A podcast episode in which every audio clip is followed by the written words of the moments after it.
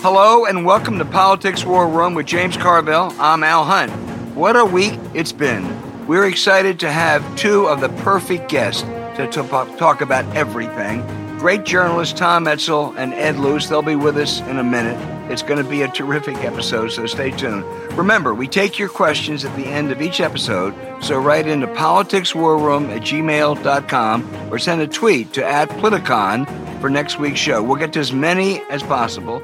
This episode is sponsored by the Great Courses Plus. James and I are big fans. Check out the link in the show notes, and we thank them for the support of the podcast. And thank all of you for listening. Please tell your friends and remind them to subscribe on Apple Podcast, Spotify, Stitcher, or wherever you get your podcast. Hey, James, first, happy Veterans Day to you. Well, thank you. Thank you. And All the veterans all over the country. You know, always good to reflect on, you know, veterans and contributions, and to hope that we don't have any more combat veterans in anytime soon. That's the greatest prayer yeah, we got. You're right, James. This election, we talked about it last week, but now is it all uh, as we absorb it all? Uh, the, the Democrats got the big one right. Our four-year national nightmare is over. Saturday morning, there were cheers all over Blue America. Uh, bells rang, horns honked, and everything. And and Joe Biden, as we know, is a man of decency, experience. He's an antidote to Trump, but he faces enormous policy and political challenges. Thank God he's there. But what a tough hand he was dealt. The failure to win the Senate, unless Democrats can pull off an upset and win two Georgia seats in January. That's pretty devastating. Mitch McConnell always puts power and money first, his own power and money. The failure to flip state legislatures is going to be costly in redistricting. And maybe most of all, James, Trump was not beaten decisively. And that means he remains a huge force in American politics. It's a dark and ugly force. It dominates the Republican Party. It's not going away anytime soon. And I want to come back and talk about the immediate impact we're seeing on that in Georgia. But first, give me your take on it all. Uh, look, it, it was like getting rid of him is like getting rid of a infected wisdom tooth. So that that's great. And I, I, I kind of agree that it was disappointing on in most all instances down ballot. I think this the woke people just really killed us. Uh, I was on television last night with uh, Tim Ryan, the Democratic congressman of Ohio. He said he ran nine points behind where he ran in 2018. In 2018, we had the perfect message. We had the perfect candidates, and it's all we had to do was was kind of recreate that environment. And the the whole defund the police movement and and that that, that people latched onto it. You know, they they ran against us, and it was it was pretty effective. And you you got to, uh, you know, I, I want to talk to Ed and Tom a lot about how we got sixty percent for the minimum wage in Florida and, you know, got 47% of the vote or 48. How, how did we win California by more than anybody in history? In every one of these left wing ballot proposals uh, went down. And that, I think the reason it went down is they didn't like the people that were pushing them or something. But this is not the, the, the, the marriage between the, the woke and the Democratic Party, I don't think can last. I really don't. You're talking about really the AOC and yeah, to some extent the, the, the Sanders Warren wing. Yeah, and I, Sanders is is is different. He doesn't come across like that, and he's you know he's an old guy. He's pretty consistent, you know. He, but bears a kind of a more of a really blue collar message, and you know I, I think some of the Sanders people will probably remain in the coalition, and then the AOC attacking the Democrats for not canvassing enough. Like, come on, you, you, your district probably got hit hard by the coronavirus than almost anywhere in the country, and you, you're telling Abigail Spanberger and Colin Allred and people like that you didn't go out and canvass enough. I mean, it doesn't make any sense, and it, it's it's a it's a, it's a problem. And you know, we don't have a very big majority in the House. Now, I want to say this because I'm trying to be an optimistic guy it's not 2022 you know we got two in two years the republicans have a, a very challenging senate map and they're going to have to be careful as to how they navigate this it's not going to be just so easy that they can do what they've done in the past and just vote against everything. And, you know, Joe Manchin and Lisa Murkowski and, you know, Kyrsten Sinema, you know, maybe Pat Toomey or Susan Collins, they're going to have a lot of power. I mean, a lot of power. Well, they do, except don't forget Mitch McConnell determines what comes up. And, and that gives him a power I, I, think if you ever can get stuff to a vote, you may well be right. But I'm I'm I'm really mm. deeply worried about that Senate, which is why the stakes are so I, I huge. am too, but uh, in Georgia, you know, Mitch McConnell. Let me, let me yeah. give you. Okay. Go ahead. No, you go ahead. Said, Mitch McConnell is going to need things from Biden. All right, it just is. If Biden's going to need things from Mitch McConnell, and hopefully they, they can get some things done. But it, it, it's yeah, hopefully one to two seats in Georgia would be great. But that you know, let's move on. It, let me no, let me. I want to stay on Georgia for a minute, not okay, so much yeah. that election, but but just to talk about. I think it personifies what I said earlier about how Trumpism lives. Eh, you know, there was a there was a primary debacle in Georgia last spring. Really went awful, long lines. People didn't think their votes were The general election really went surprisingly smoothly. Biden appears to have won the state. Both Senate races are going to a runoff. No one headed to fifty percent uh, and everything really went well. Very few complaints.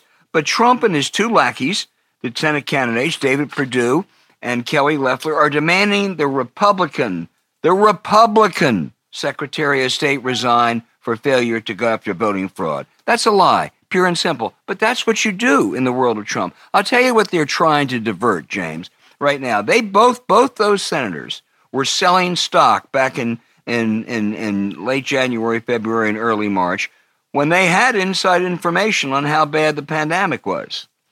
That, that, that they knew things were going to be bad. Loeffler, who is a multimillionaire, if not a billionaire, says she was cleared by the Senate Ethics Committee of any violations. James, I covered the Senate for a long time. The Senate Ethics Committee would clear the Boston Strangler if he were part of the club.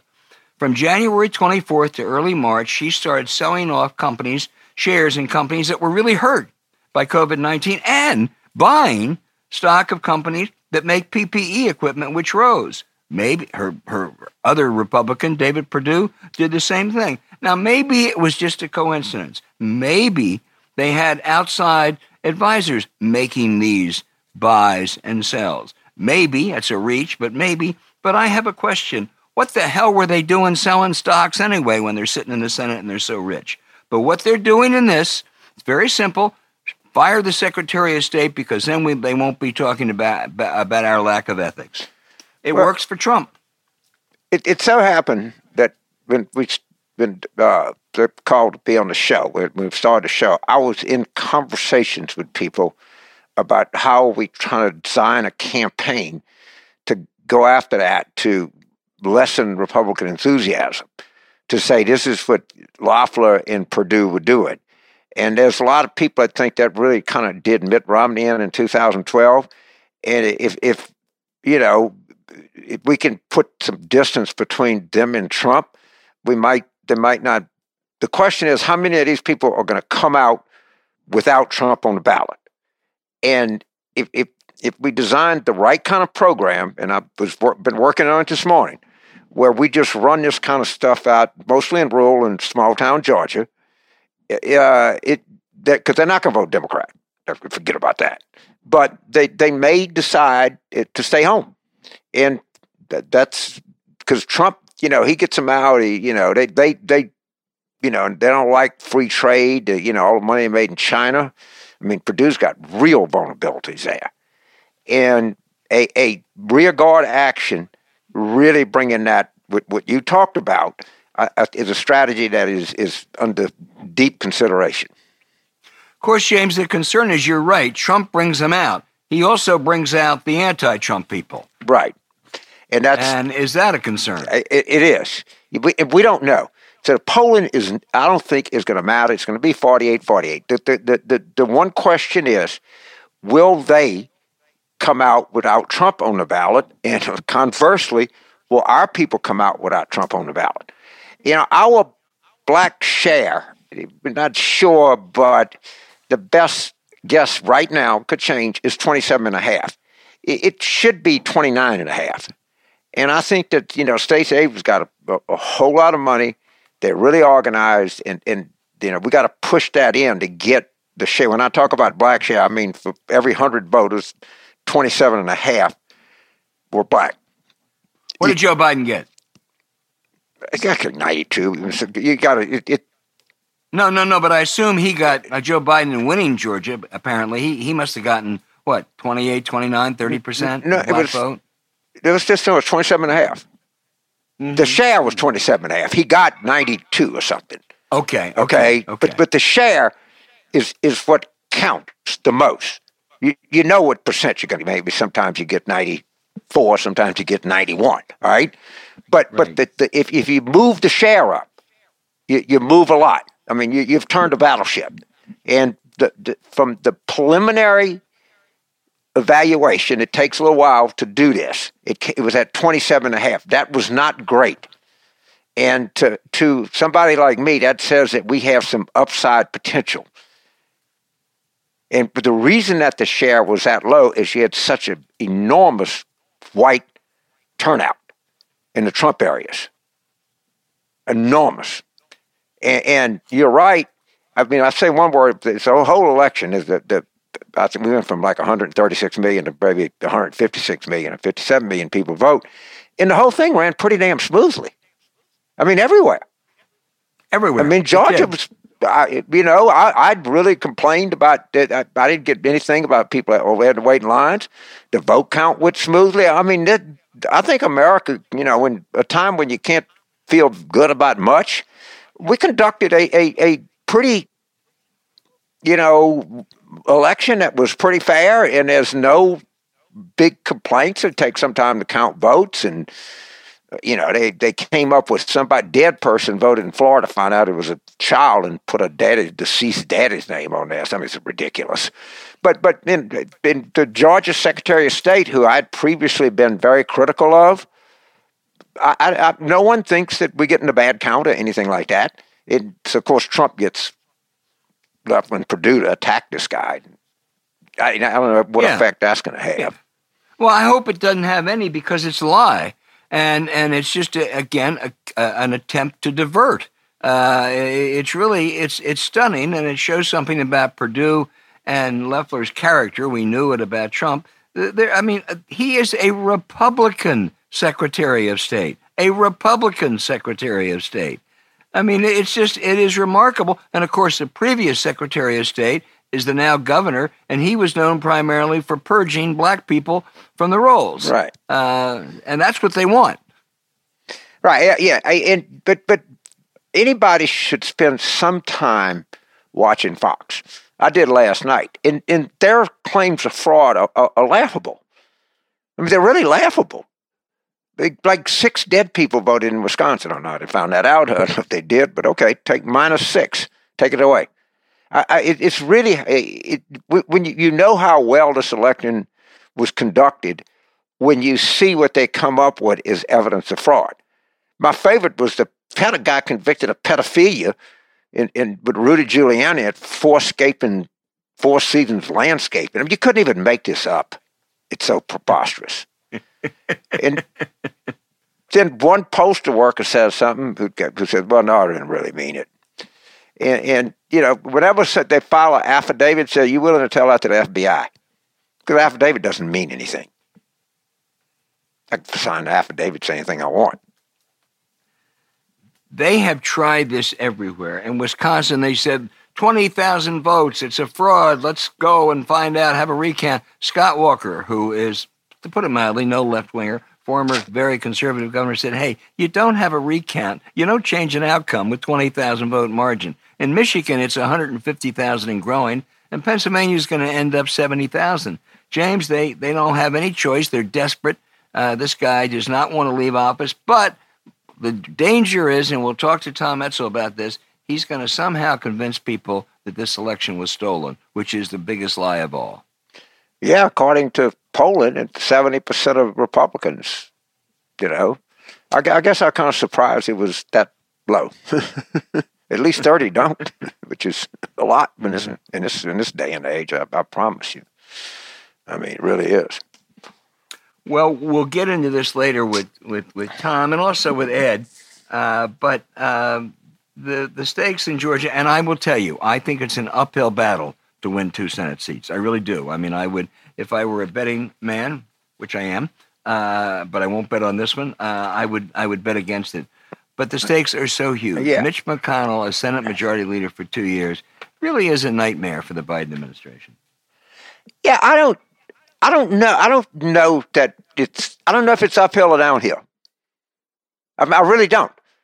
It, because there's no experience. There's no anything like this. It, it, you know, Biden won by fourteen thousand votes, and we, we might lose both.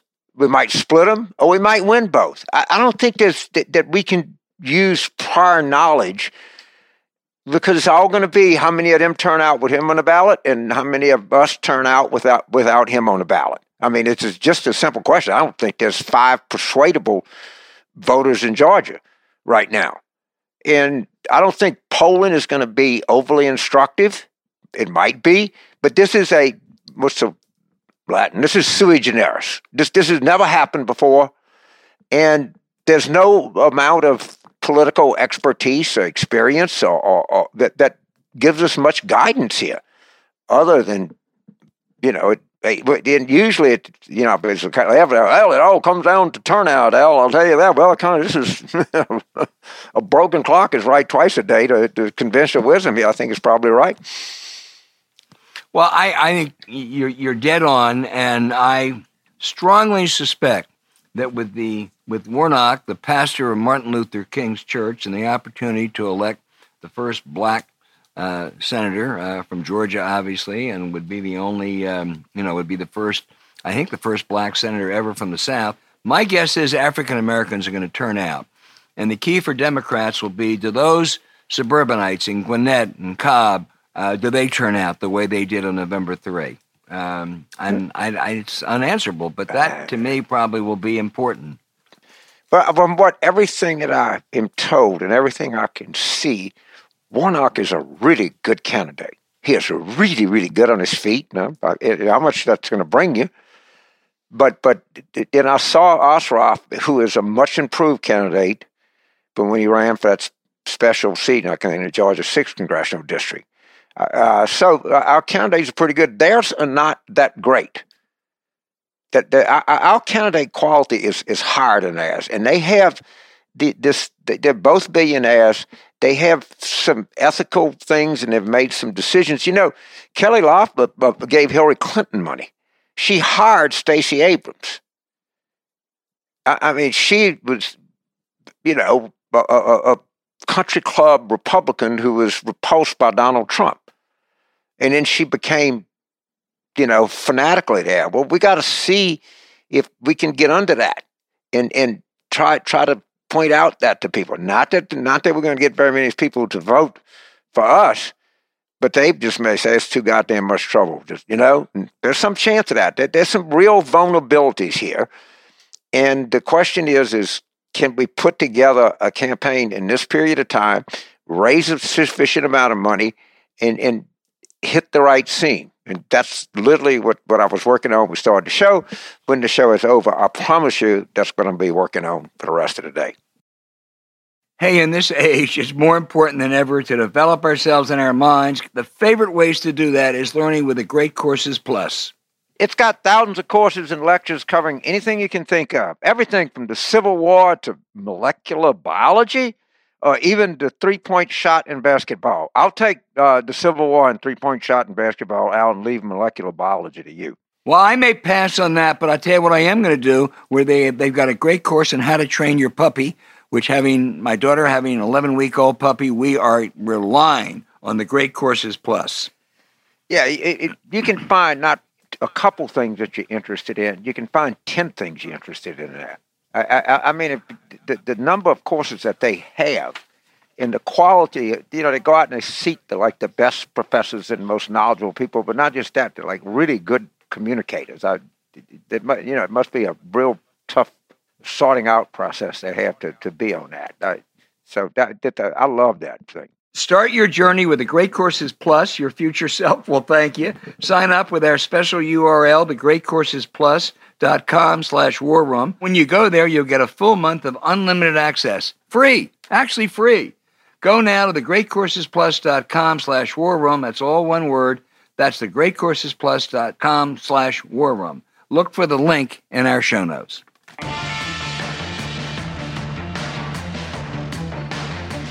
Hey, James, we have two of the Globe's most insightful journalists, and I mean the Globe. Both are repeat offenders on this podcast.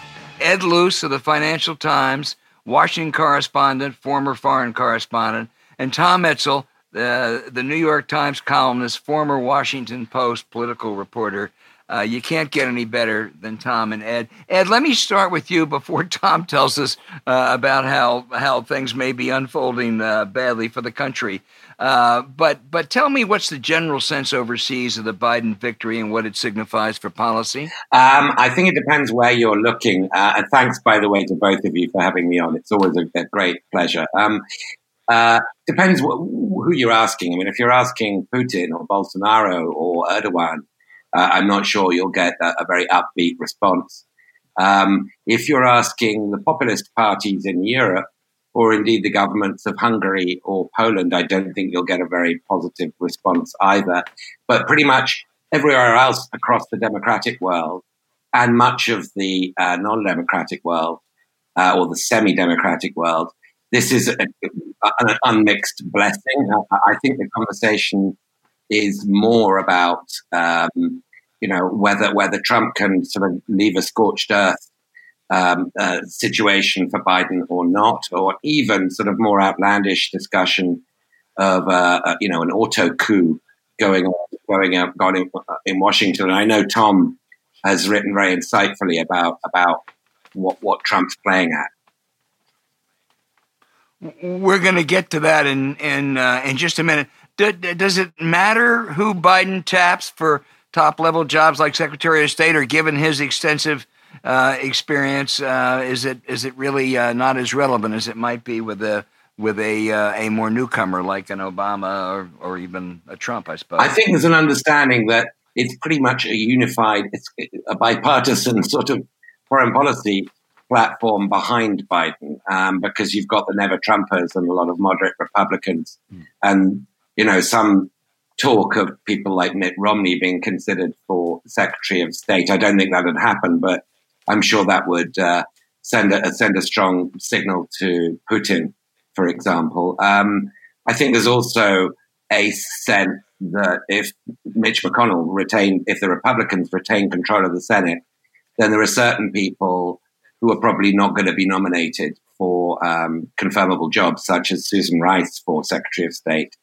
Uh, um, but broadly speaking, I think they look at the field. They look at, um, you know, Nick Burns, Bill Burns, Tom Donilon. Um, um they look at um, Tony Blinken. They look at a, a very experienced and fairly uh, multilateralist range of choices that that Joe Biden has, and none of them, none of them um, worry worry a sort of series of allies and partners who've got used to Mike Pompeo um, in the last couple of years. That anything is a dramatic improvement. Tom, as Ed mentioned, uh, there are people who say, "My God, could they have a coup?" Uh, I, I, still think that is not very likely. Biden won this thing fair and square. It wasn't even that close. But you wrote a very compelling piece that the times ahead still could be quite quite dangerous. Um, I know that uh, you are, and uh, James are skeptical of this. I, I, am pretty skeptical too that it will happen full blast. but uh, if Trump can continue his pursuit of the presidency in, uh, through January 20th, there is a very uh, worrisome scenario that at that point no one would know who the president was, who has national command authority, and it would leave the country in a very vulnerable position. Uh, it is a unlikely proposition that will happen, but uh, I have to say that uh, Donald Trump's presidency has been a series of unlikelihoods. And I, I would not dismiss this possibility.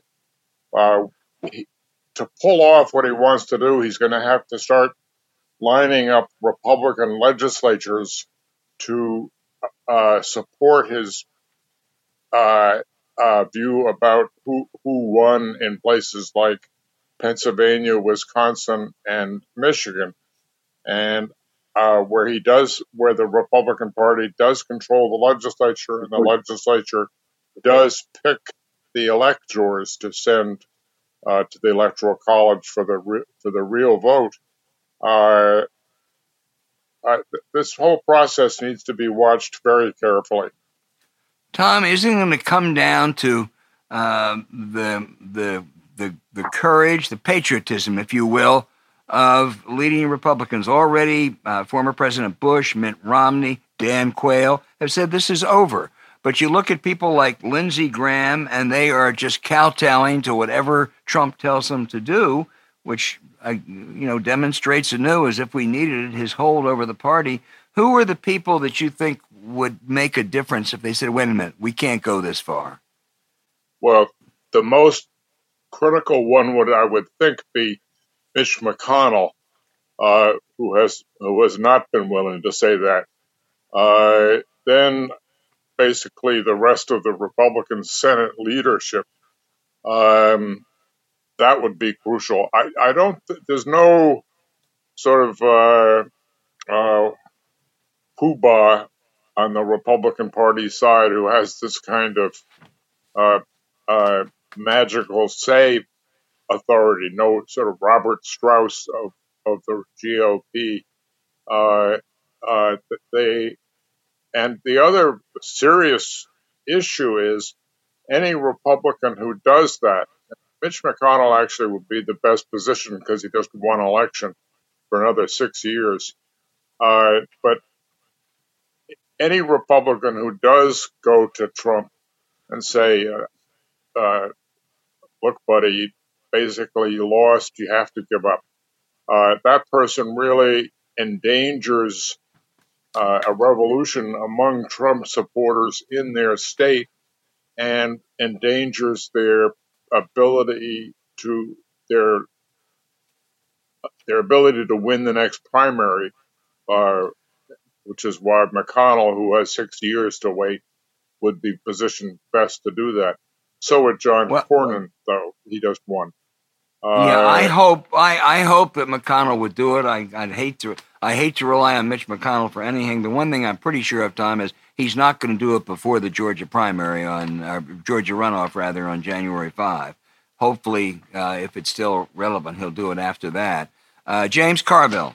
So, uh, I want to get both of your reaction to this. There was a story in the Post by a journalist named Shane Harris, who I point out is a Wake Forest grad, but I looked him up. He's a serious guy, been doing this for a long time. And he had like six or seven people on the record all right, not background or you know, not attribution, saying they're scared to death that Trump's going to give up the nation's secrets. Did, did either both of you, Al, you've been around a long time too. Y'all, y'all have more experience in this than you know any three people I know. I mean, my side has always been political, but I have never seen a story like this for attribution, uh, saying that the president is a is a security risk to the United States. If I'm missing something here, or was this a bigger story than than it's getting credit for? I think it's fair to say that inadvertently or otherwise, Trump has already given out a few secrets as president. Um, he's repeated in public things that are in his presidential daily briefing, which have caused conniptions in the national security community and intelligence community here.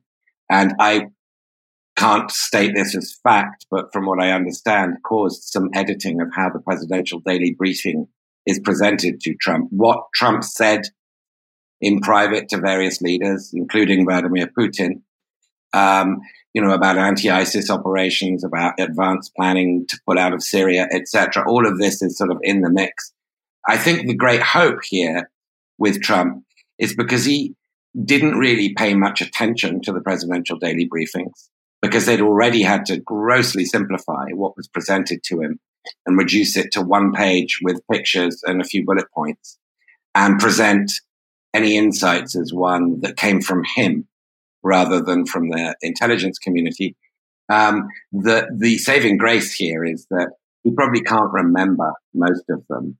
And therefore, even if he were prepared to use um, key secrets as a weapon or as a tool of revenge, um, his memory might fail him. Uh, I think the uh, they had to hire Marvel Comics to to uh, produce the presidential daily briefing. Uh, the only way they could get his attention, and even that didn't work. But uh, I think Ed is generally correct. But but it is true that, but it's also true that Trump has a record of disregarding national security whenever he, on impulse, not even when it's just in his to his advantage. He he, he does not have uh, a sensitivity to this this subject, and his history on this score, as Ed noted, is pretty spotty. Uh, and you can argue that, uh, as some have, that his his presidency was a national security risk, in that he was so tied to various dictators, and particularly to Russia, that he was not representing the interests of the United States uh, as best they should be under circumstances uh, uh, that came up, and that he was disregarding the interests of uh, our allies, NATO and otherwise, uh, in a fashion that again undermined national security. So I, I think basically he doesn't care, and uh, so there there is a real risk.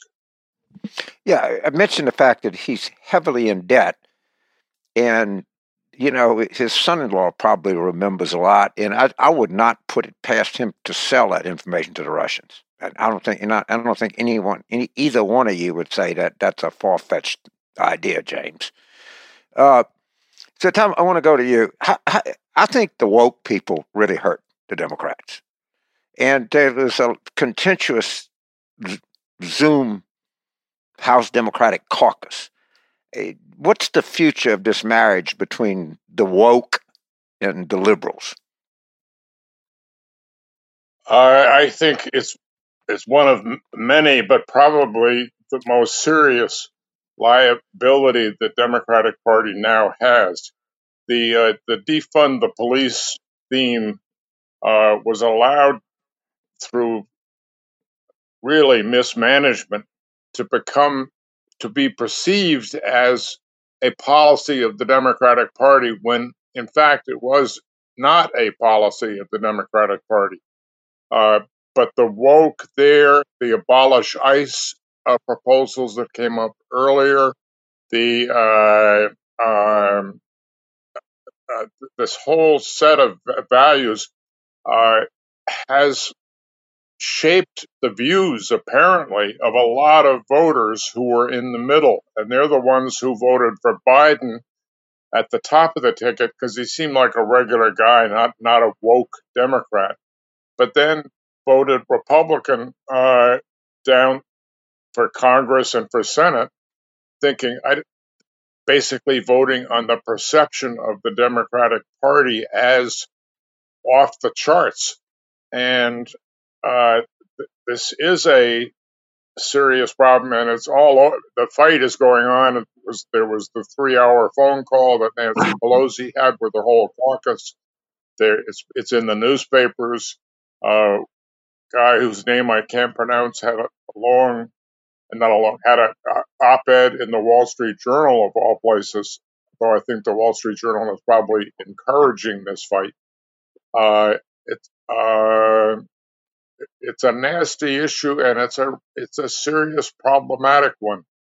The what makes it particularly problematic is that the woke side claims to be morally righteous, and that adds a whole tone and tenor that really puts people off and makes uh, if you're going to be accused, which is now happening to some extent, of being racist because you take the stands that you do and you want to push the party towards the center, uh, that, that's getting really nasty. And, and it, it, shows the way the word racist has become abused as a accusation. And uh, at any rate, it, it, I, I don't know what the future holds for this. I, so, Ed, Ed, there's a, a you have an example in your country of the Labor Party, starting with Michael Foot writing the longest suicide note in history, to Jeremy Corbyn endorsing the longest suicide note in history, and has rendered that party irrelevant almost. If you if you watch this with your background, you watch this happening here in the United States. How, how do you think the Democrats should deal with this whole woke crowd? It's it's a it's a really important question, and if Trump weren't sort of playing a reality TV coup sort of fantasy, then I think we, we would be talking about um, two things: one, you know, a, a, divided government, but second, a divided Democratic Party. Um, because the, meeting that Tom mentioned was a very, very heated one. And there was shouting on it, which is not what you normally get after a victory. Um, but of course, the Democratic Party as a whole didn't win a victory last week. It was really, other than the presidency, a victory um, for the Republicans. Um, and I think it's generational. It's it's also generational on the left in Britain.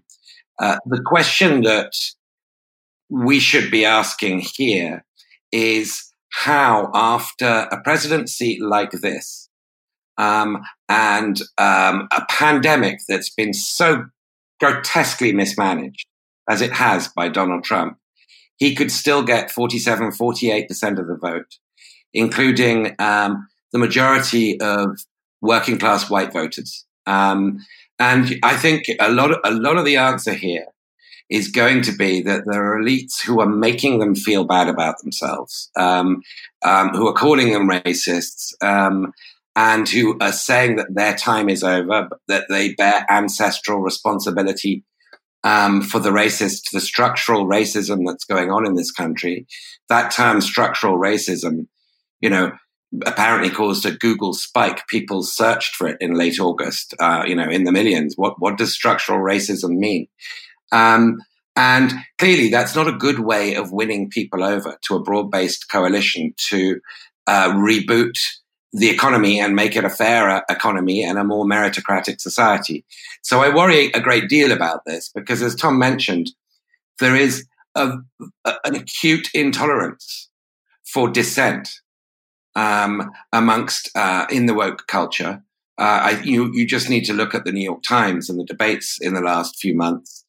Um, the 1619 project I think um, it's a really good case in point. Um, and, and, as a Brit, I should be really in favor, by the way, of the 1619 narrative because it, it, argues that the American Revolution happened in order for America to continue slavery because Britain was, um, you know, turning abolitionist.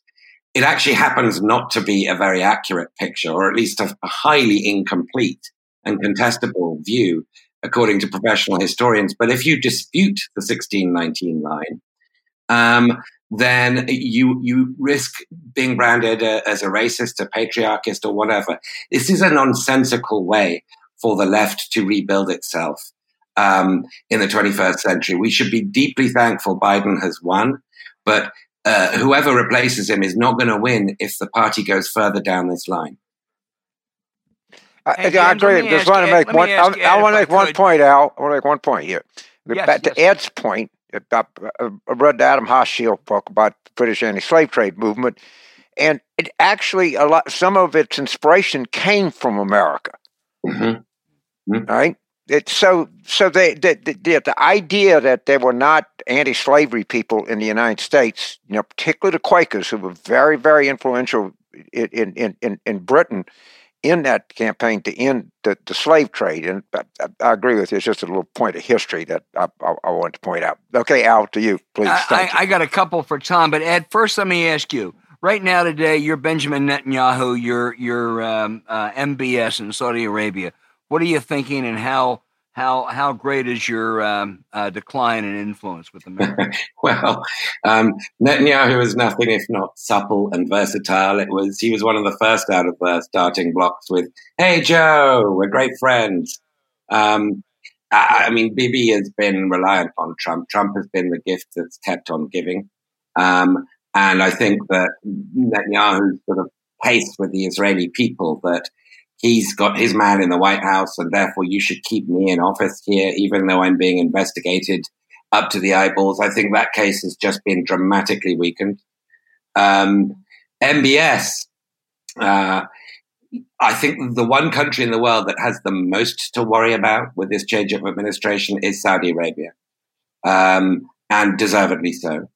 Uh, quite sort of what that will mean in practice is, is another question. I think that, you know, the debates within the very large Biden camp are ongoing, but Saudi Arabia, um, is, is, is, is, is seen in a very different way than it was even five years ago.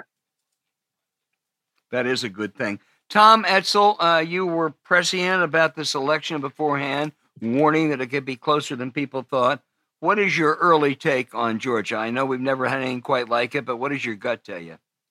On Georgia? Yeah, the two races down there.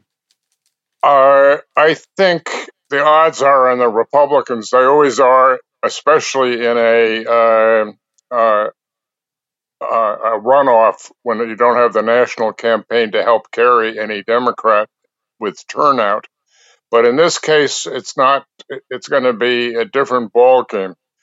If I had to bet, I would bet on the Republicans winning, but I, I, I don't think the odds are going to be that strong.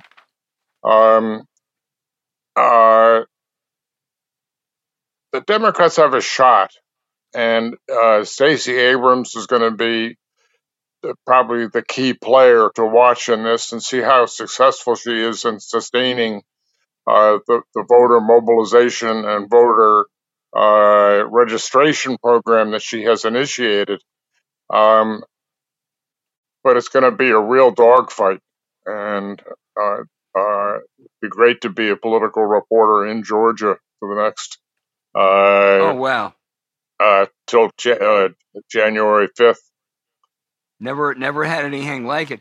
Tom, we all know the exit polls uh, have lots of flaws, and they have to correct them later. I don't believe the exit polls that say that Trump got 12% of the African American vote or 19% of of, of male uh, of black males. When you look at places at, at, places whether it's the South or North that you know are heavily black, it just doesn't indicate that. But he clearly did much better than anyone thought among the among Latinos, among Hispanics. What's your theory? Uh, well, the Hispanic vote in Miami is is explainable through the notion of uh, socialism uh, and the defund the police in combination. What was going on in South Texas? I, I there needs to be a lot more work figuring out what's going on there.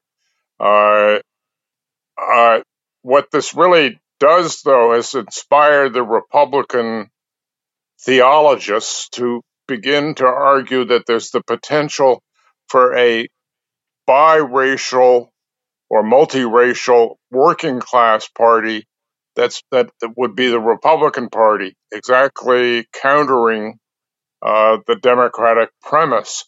And uh, I don't know how far it will go, but it does give momentum to the kind of strategy that basically both a Tom Cotton and a uh, Josh Hawley uh, would like to premise their potential presidential campaigns on, and whether there's the germ of, of a real potential coalition here, uh, pretty iffy.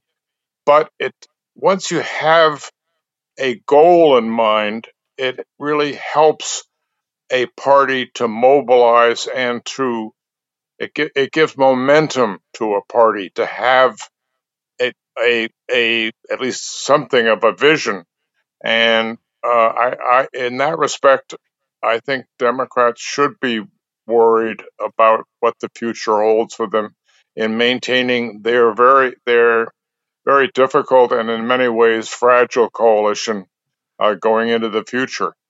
And the aforementioned Cotton and Hawley are shrewd enough to throw some race card issues in there too, so they won't uh, ignore that constituency. James Carville, uh, wrap it up with two, these Okay, two uh, fabulous guests. So I, I think the two significant things here. First of all, the minimum wage, the fifteen dollar minimum wage in Florida, passed with sixty percent of the vote. All right, with sixty percent, that tells me that people are open to government interventions to improve their lives. The second thing is Biden carried California, I think, by more than anybody in history. In every one of the liberal ballot measures went down to defeat.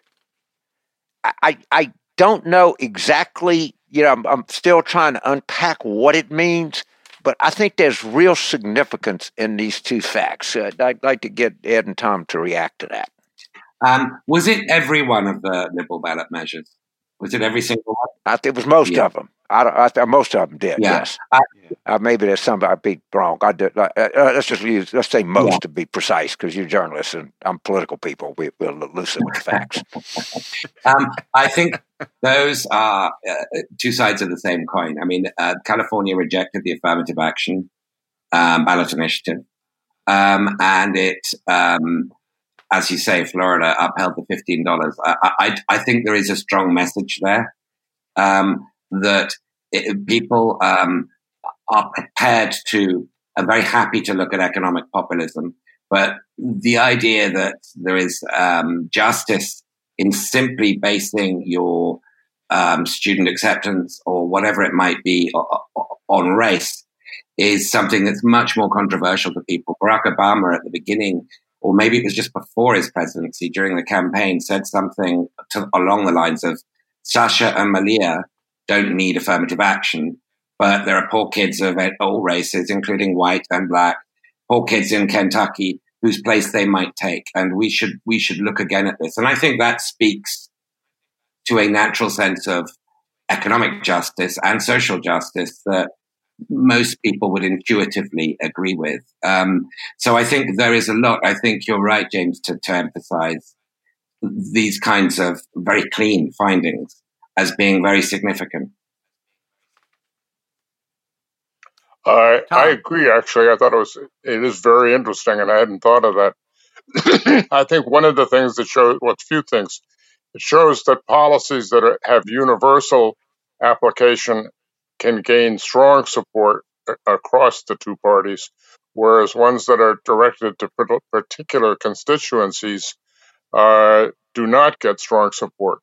The reverse of that is uh, Republican tax policies that benefit the affluent don't get strong support.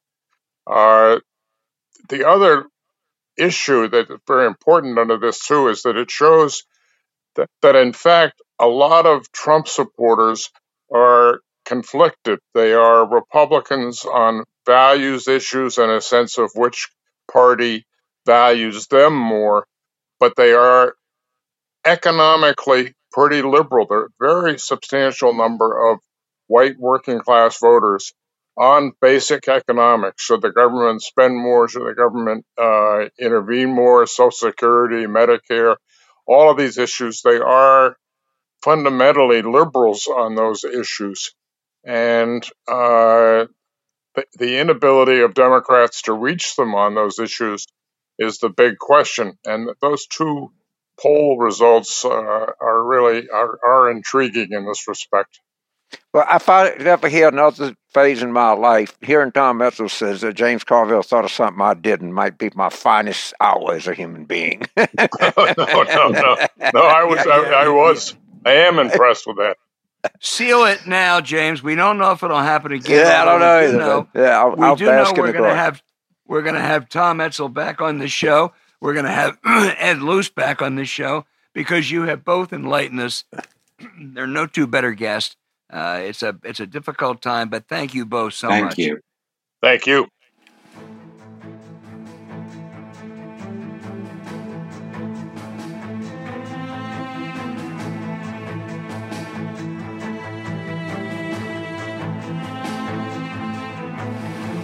Hey, James, we have some good questions this week. Uh, I want to start off with Howard from Santa Fe, New Mexico, who, who asked the question a lot of people are asking why did Trump outperform the polls? He posits was it having a stronger ground game and Biden's reluctance to travel as much as he would have if the pandemic wasn't going on? It, it, it I, yes, all of that is is true. But I think what what happened was, if you know, the, the anti-police, the, the the socialism, the everything that they did, I, I think it, it broke through at the end. And you know, we we wanted to say the Iowa poll was an outlier and anything.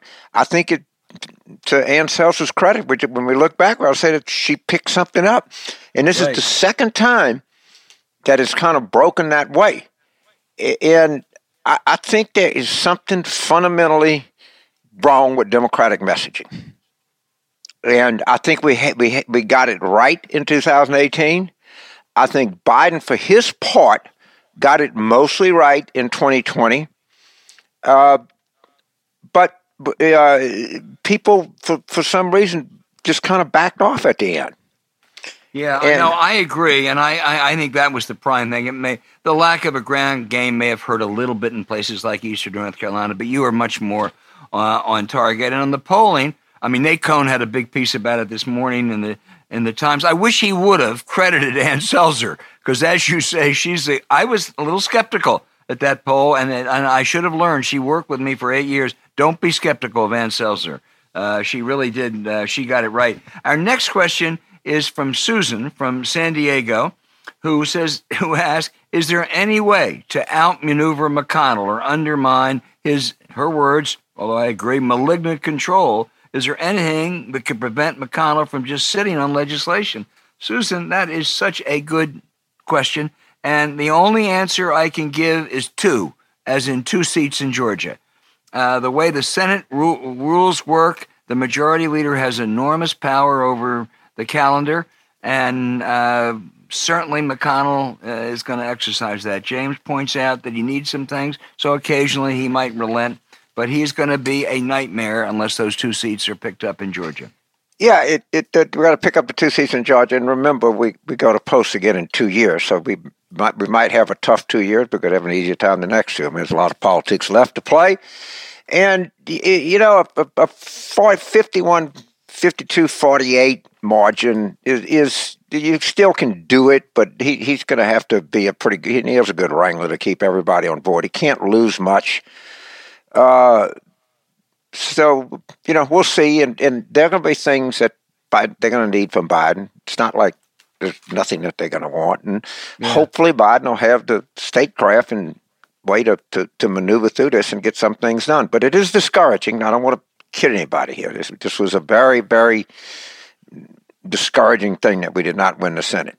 Uh, it's upsetting. James, um, Paul from Racine, Wisconsin, and, and you know the answer to this because you've dealt with them. What happens to these disaffected Republicans after the election? Oh, uh, well, first of all, they're not they're not going back to the Republican Party. There was some hope that Trumpism would be defeated. That was the grand hope. Well, no such thing happened.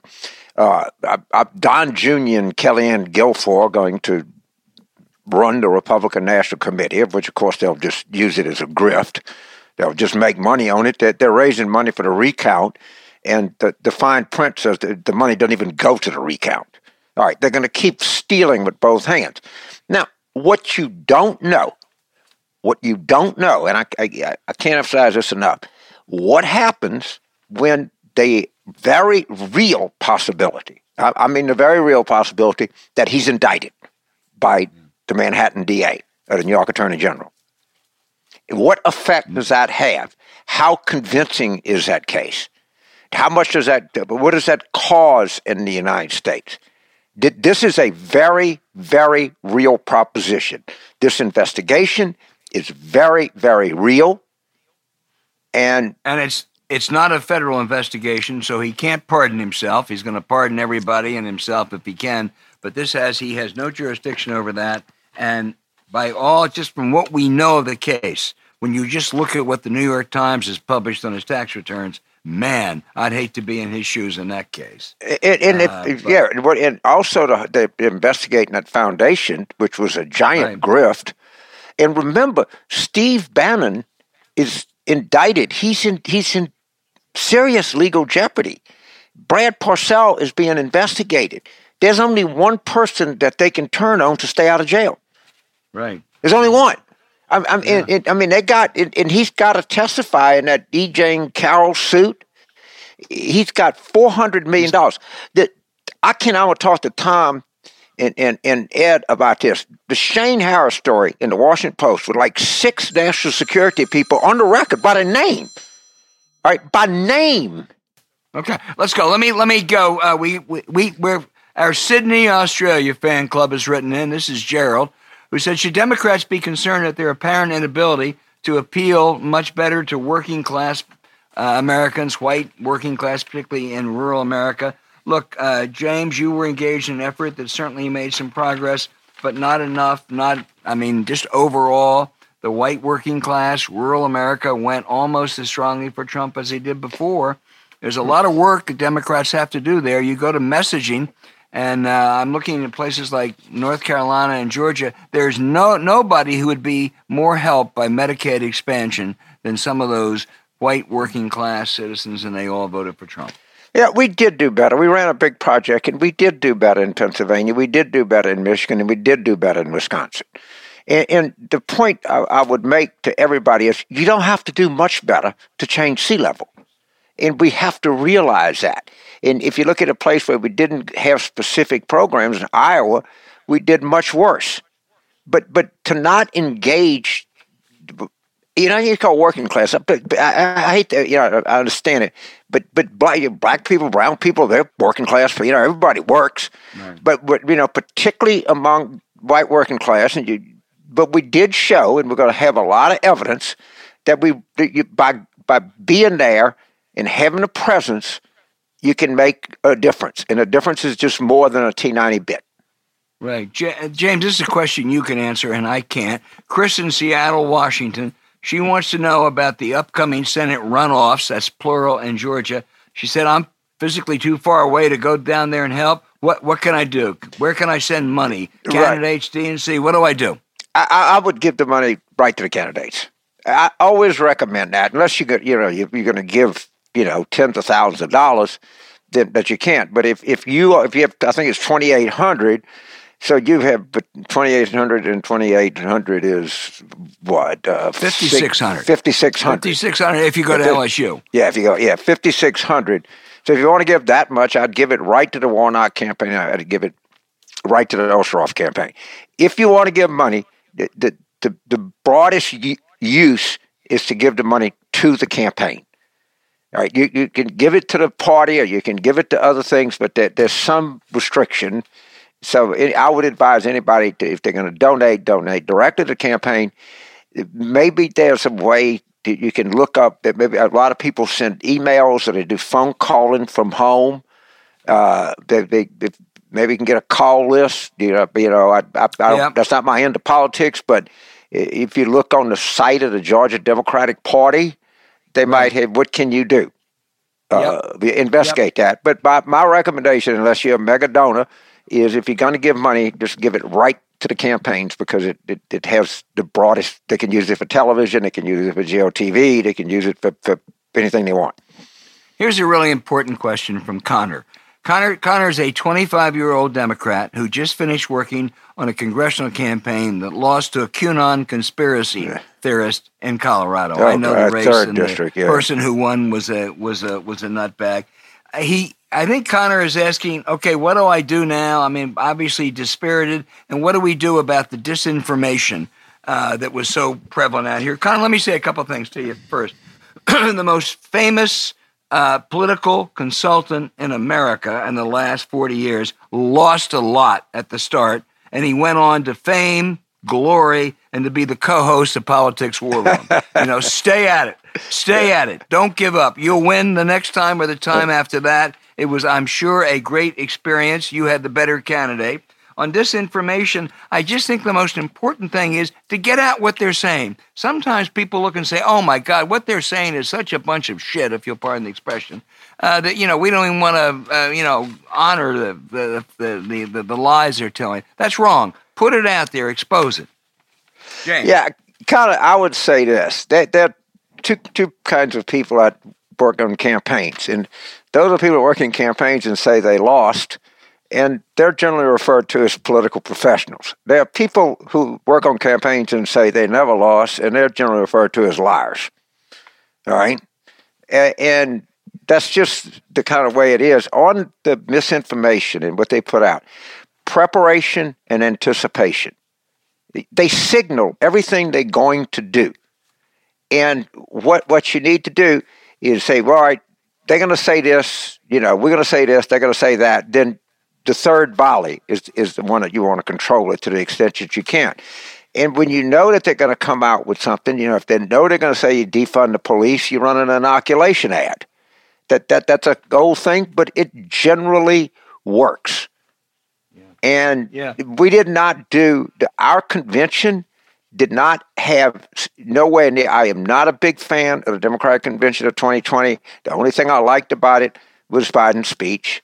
I, I, I just didn't think you know we didn't why we did not do you know events with with with the, the tons of police around the country are non-white, tons of them the most integrated institution in the United States is high high end urban policing, and we didn't.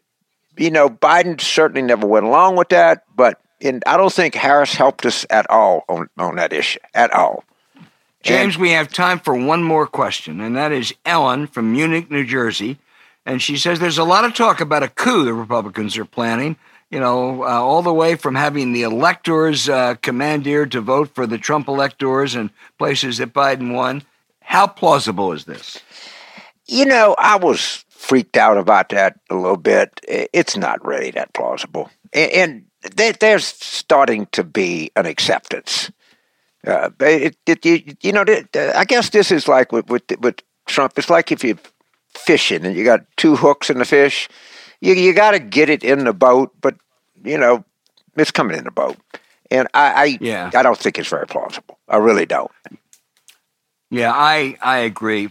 First of all, it's a it's a it's a really weak case, uh, both legally and and and this time the Democrats uh, have the best lawyers uh, in the world. Yeah, uh, Seth Waxman, Walter Dellinger, Don Verrilli. They ain't going to get out lawyered, and it's a weak case politically. Right. The, the, the, former governor of Wisconsin said, you know, give it up. The former governor of Michigan, Republicans these are, said, give it up. Tom Ridge, the former governor of Pennsylvania, said, no way. So it's a it's a bad case, Ellen. Everybody worries, but don't worry too much about yeah, it. Yeah, I mean, people are, let, let the lawyers worry about it.